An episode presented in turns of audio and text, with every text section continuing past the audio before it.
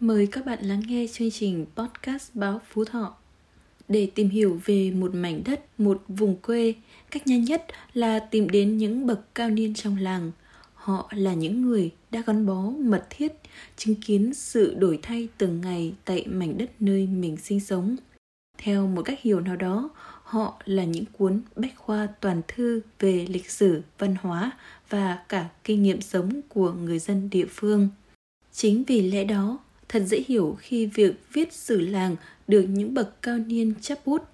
Với niềm tự hào, tâm huyết và trách nhiệm, những người viết sử làng đã thực sự trở thành cầu nối để thế hệ con cháu hiểu thêm về quê hương, luôn ghi nhớ và biết ơn các bậc tiền nhân đã có công lập làng, cùng nhau cố gắng xây dựng quê hương ngày một phát triển. Câu chuyện người viết sử làng của tác giả Đỗ Xuân Thu được đăng trên số báo Phú Thọ cuối tuần ra ngày 6 tháng 3 năm 2021 qua giọng đọc của Tiến Dũng. Sau đây sẽ cho chúng ta gặp một con người như thế. Cụ giáo đào đang dương kính đọc sách thì khả đến. Cụ thong thả cất quyển sách rồi đi pha nước mời khách. Đón chén trà nóng trên tay cụ giáo, khả nhấp môi rồi chép chép miệng thưởng thức cái dư vị chát đắng của trà còn đọng lại nơi đầu lưỡi. Trà ngon quá cụ ạ. Anh khen thực lòng. Cụ giáo cười cười, anh nói y hệt cụ coi như là. Cụ giáo nói gì con không hiểu. Khả tròn mắt ngạc nhiên, không khéo mình sơ sảnh gì chăng mà cụ ý tứ xa xôi vậy. À là tôi nói anh nhận xét y như ông Hưng. Hôm qua ông ấy đến tôi chơi, tôi cũng mời trà này. Vừa nhấp miệng xong, ông trầm trồ đúng câu nói của anh vừa nãy đó. Cha của cậu học trò cũ, công tác trên Thái Nguyên, mang về cho đấy. Thế ạ, à, đúng là trẻ Thái gái tuyên, cụ nhỉ? Chuyện trò một hồi rồi khả ấp úng. Cụ giáo cho con hỏi điều này tí ạ. À. Có gì anh cứ hỏi, biết đến đâu tôi sẽ nói đến đó. Cụ giáo đào nhìn khả thăm dò. Chả là thế này cụ ạ, à, con đọc mấy bài báo người ta viết về chuyện làm ăn thời cải cách của nông dân Trung Quốc. Họ viết hay lắm, nhưng nhiều chữ con chỉ hiểu lơ mơ, cho nên hôm nay con đến nhờ cụ giảng giải cho rõ ngọn ngành. Là những chữ gì? Cụ giáo đào khích lệ. Dạ chữ ly nông bất ly hương, cụ ạ. Cụ giáo nghe xong cả cười, tưởng chữ gì cao xa, hóa ra chỉ có năm chữ ấy thì... Cụ giáo càng cười to. Anh làm ăn vào loại nhất làng, nhưng không hiểu được nó thì đầu óc chỉ xếp hạng bét. Năm chữ này có nghĩa nôm na là dù không làm ruộng nữa, chuyển sang làm nghề khác cũng không được rời bỏ quê hương. Phải biết làm giàu ngay trên mảnh đất mình đã sinh ra, thế thôi. À ra thế, thế thì con hiểu rồi, con hiểu rồi cụ ạ, à. cảm ơn cụ giáo, đúng ý của con rồi. Tôi nghe nói cậu định chuyển nhà lên phố à? Cụ giáo đào đột ngột hỏi Khả Khả dãy này đâu có, còn chưa bao giờ có ý định đó. Khả là người năng động nhất làng, đang làm ruộng, Khả bàn với vợ cho người ta thuê ruộng. Anh gom nhặt vốn liếng rồi mạnh dạn vay ngân hàng cả nửa tỷ đồng để mua máy móc bóc gỗ làm răm nguyên liệu giấy. Mới hơn 2 năm, anh đã thu hồi đủ gốc, hiện đang làm ăn rất có lãi. Anh mua ô tô con, tích cóp vốn liếng, chuẩn bị xây thêm cái nhà tầng nữa cho con trai trước khi lấy vợ cho nó. Xưởng của anh lúc nào cũng có hơn chục người làm, chủ yếu là anh em con cháu.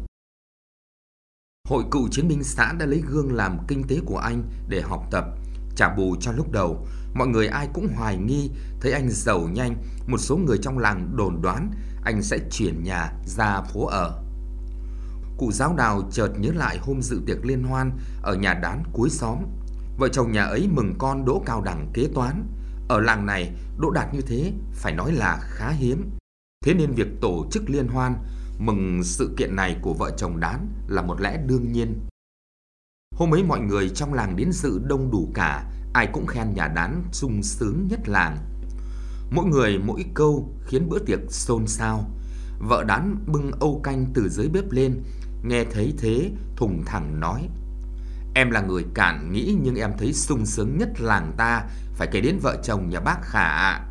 Em hỏi thật, có bác nào bạo gan như bác ấy không? Ai đời đang yên đang lành mà bác ấy cho tôi hết mấy xào ruộng bờ xôi ao mật để đi vay tiền tỷ mở xưởng chế biến gỗ. Liều đến thế cơ mà.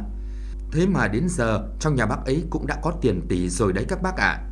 Đáng ra hôm nay bác ấy cũng đến đây uống rượu vui cùng vợ chồng em và các bác, nhưng bác ấy bận đi giao hàng mãi tận biên Trung Quốc cơ. Bác ấy bảo em cứ cho thằng Nguyên nó đi học đi, mai kia đỗ đạt, nếu không xin được việc ở đâu thì về làm cho xưởng bác ấy. Đấy, theo em sướng nhất cái làng này phải là nhà bác Khả. Làng mình có ai bằng được nhà bác Hà không? Không chứ gì. Sau nhà bác Hà thì đến nhà một số bác làm mì miến, làm khung nhôm kính, làm nghề dịch vụ. Kể cả nhà ông bà Hà Nguyệt, bí thư chi bộ hay nhà ông lự trưởng thôn nữa cũng đứng sau ông Khả nhé. Em nói thế có phải không bác Hà, bác Lự? Không khí bữa tiệc đang rôm rả bỗng trùng hẳn xuống. Lúc này cụ giáo đào mới lên tiếng. Thím đán nói kể cũng phải, con người ta mỗi người đều có cái sự sướng khổ khác nhau tùy theo quan niệm. Người thích của người thích con, có người khát con trai, có kẻ lại mong có con gái.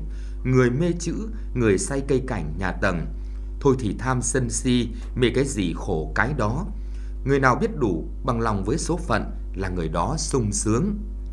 Nhưng xét một cách toàn diện, làng ta từ ngày triển khai thực hiện chương trình xây dựng nông thôn mới đến nay, cái sự sướng vẫn chiếm dòng chủ đạo. Các vị nghĩ mà xem, từ đường đi lối lại, từ điện đóm nhà cửa, từ hàng hóa dịch vụ, từ cái ăn cái mặc, nhiều lúc tôi nghĩ cứ như mơ, so với ngày trước thì mơ thật các vị ạ.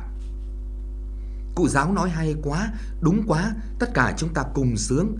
Tôi đề nghị mọi người nâng chén, mừng cho làng ta như ý cụ giáo đào vừa nói. Lão nhượng tuét nâng cao chén rượu, hề hề nói. Tất cả mọi người đồng loạt, rô, rô, không khí bữa tiệc tưng bừng trở lại. Mới đó mà đã hơn 2 năm, Khả được nhắc tên trong bữa tiệc hôm đó, giờ đang ngồi trước mặt cụ đây. Công ty của Khả đã nên làm ra vượt xa những ngày đó. Tiễn Khả về cụ giáo đào ngẩn ngơ nhìn theo dáng anh cưỡi trên chiếc xe máy đắt tiền chạy về xưởng gỗ. Tuy không dạy Khả ngày nào nhưng cậu ấy vẫn coi cụ như thầy. Có điều gì khúc mắc là cậu ấy lại đến thỉnh thị xin ý kiến cụ. Mấy ngày nào còn chân lấm tay bùn. Con trâu đi trước cái cày theo sau mà bây giờ đã ra dáng ông chủ rồi. Dám nghĩ dám làm gặp thời gặp thế nhanh thật. Không biết nên gọi cậu ấy là nông dân hay doanh nhân đây. Có lẽ doanh nhân là đúng hơn cả. Cứ tưởng giàu có rồi, bỏ quê, nào ngờ cậu ấy vẫn trung thủy với làng, với xóm. Cứ cách nghĩ, cách làm ấy, cụ tin chắc Khả sẽ còn tiến nữa. Càng ngày cụ giáo đào càng thấy sự đổi thay nhanh chóng của làng. Là người nước khác đến đây dạy học, thầy giáo đào lấy vợ rồi cắm rễ luôn ở đây. Đất lành chim đậu mà. Cụ chứng kiến làng này từ ngày còn hợp tác xã nhỏ, sản xuất cò con manh mún. Đến thời hợp tác lớn, to xác mà hiệu quả chẳng là bao.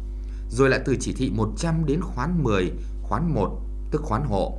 Ngỡ tưởng phú quý giật lùi, nào ngờ cho đến bây giờ, chưa khi nào cụ thấy làng lại phát triển đến thế.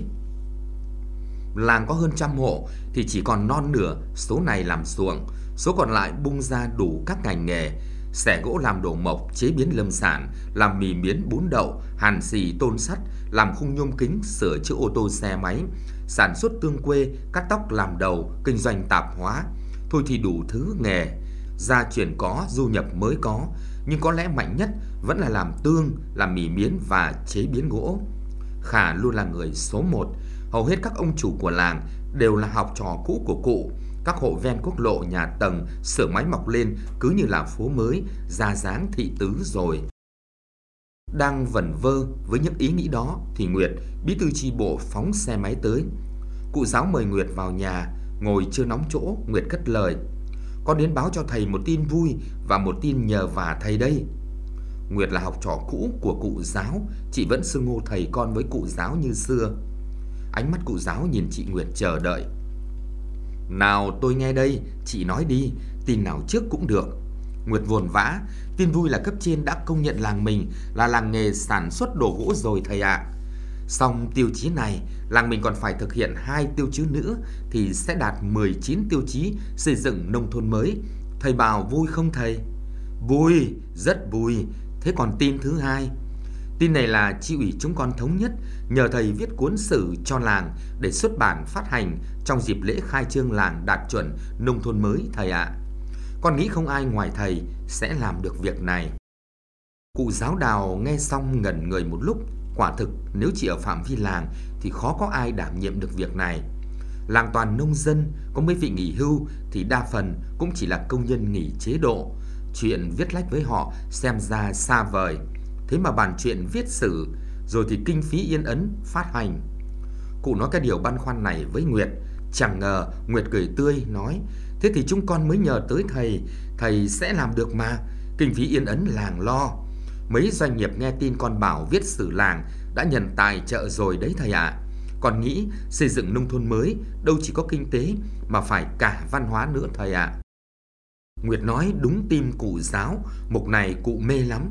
Dân làng ai cũng kính trọng cụ, mới ngày nào còn ngổn ngang tư liệu, nhân vật, hình ảnh. Vậy mà chiều nay, cuốn lịch sử làng đã hiện hữu trên tay Nguyệt, bí thư chi bộ kia, bảo sao cụ giáo không mừng cơ chứ?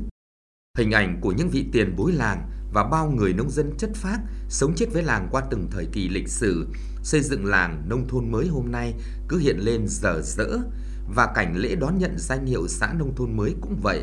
Cụ giáo đào cứ lâng lâng như mơ. Quý vị và các bạn vừa nghe xong tác phẩm Người viết sử làng của tác giả Đỗ Xuân Thu qua giọng đọc của Tiến Dũng. Chương trình podcast Báo Phú Thọ xin tạm dừng tại đây. Hẹn gặp lại quý vị và các bạn trong chương trình lần sau. Thân ái, chào tạm biệt.